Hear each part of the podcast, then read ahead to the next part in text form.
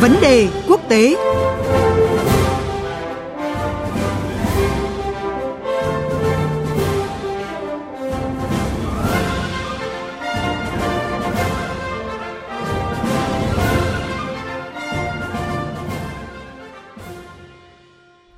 Thưa quý vị và các bạn, ngay trước thềm hội nghị thượng đỉnh Liên minh châu Âu sẽ bắt đầu diễn ra từ ngày hôm nay 17 tháng 10, các nhà đàm phán Anh và Liên minh châu Âu những ngày qua đã nỗ lực thảo luận nhằm tiến tới một văn bản dự thảo cho thỏa thuận Anh rời khỏi Liên minh châu Âu Brexit.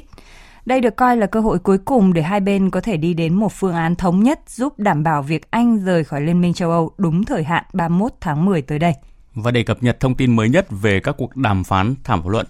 của các nhà lãnh đạo Anh và Liên minh châu Âu về các kịch bản Brexit sắp tới, chúng tôi có cuộc trao đổi với anh Quang Dũng, thường trú Đài Tiếng Nói Việt Nam đang trực tiếp có mặt tại Bruxelles của Bỉ, tham gia đưa tin hội nghị thượng đỉnh Liên minh châu Âu lần này. Mời quý vị và các bạn cùng nghe.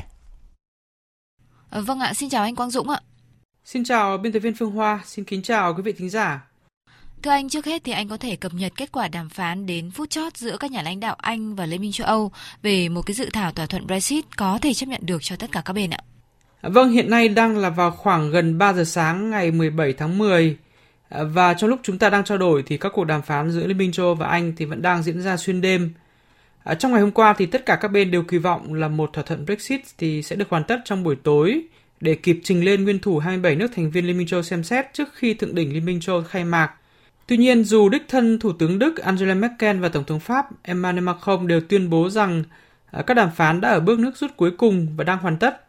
À, thì một thỏa thuận Brexit dưới dạng văn bản pháp lý vẫn chưa được công bố. À, đến nửa đêm qua theo giờ London, tức chỉ cách đây vài giờ đồng hồ, thì các nguồn tin từ chính phủ Anh phát đi cũng cho thấy là sẽ không có một thỏa thuận Brexit cho đến ít nhất là sáng mai theo giờ châu Âu, à, tức là đầu giờ chiều ngày 17 tháng 10 theo giờ Việt Nam. Có thể nói là cả hai bên đều đang chạy đua với thời gian bởi theo lịch trình thì à, vào chiều nay theo giờ Bruxelles, à, lãnh đạo các nước Liên minh châu đã bắt đầu nhóm họp Hiện tại thì không ai dám chắc là thỏa thuận Brexit có kịp hoàn tất hay không,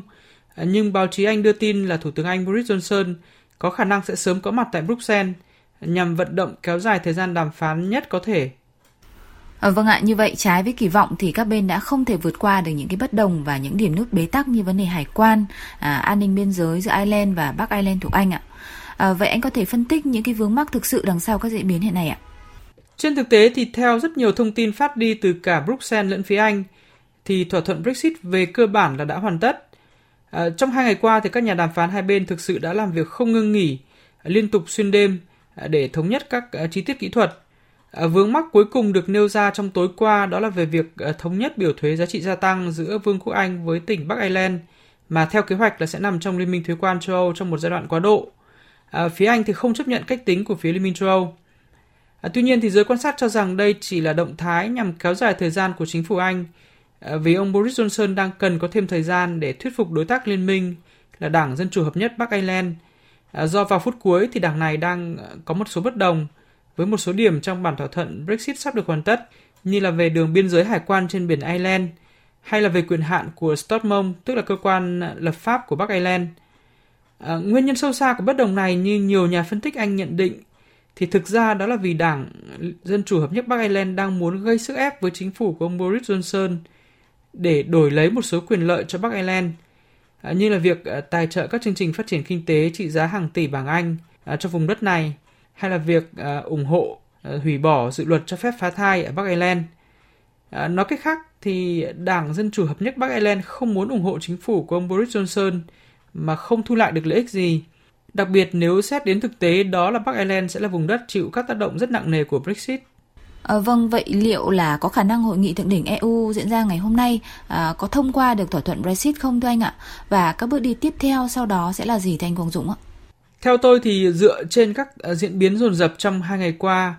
uh, và nhất là bước ngoặt sau khi Thủ tướng Anh Boris Johnson đưa ra hai nhượng bộ quan trọng uh, liên quan đến vấn đề biên giới Bắc Ireland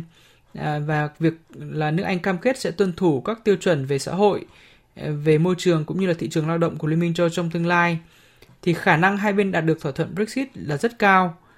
À, câu hỏi đặt ra hiện nay đó là liệu các nước Liên minh châu có đủ thời gian để thông qua thỏa thuận này ngay tại thượng đỉnh Liên minh châu ngày hôm nay hay không? Khi mà trên lý thuyết thì kể cả khi thỏa thuận này được hoàn tất ngay trước thời điểm hội nghị bắt đầu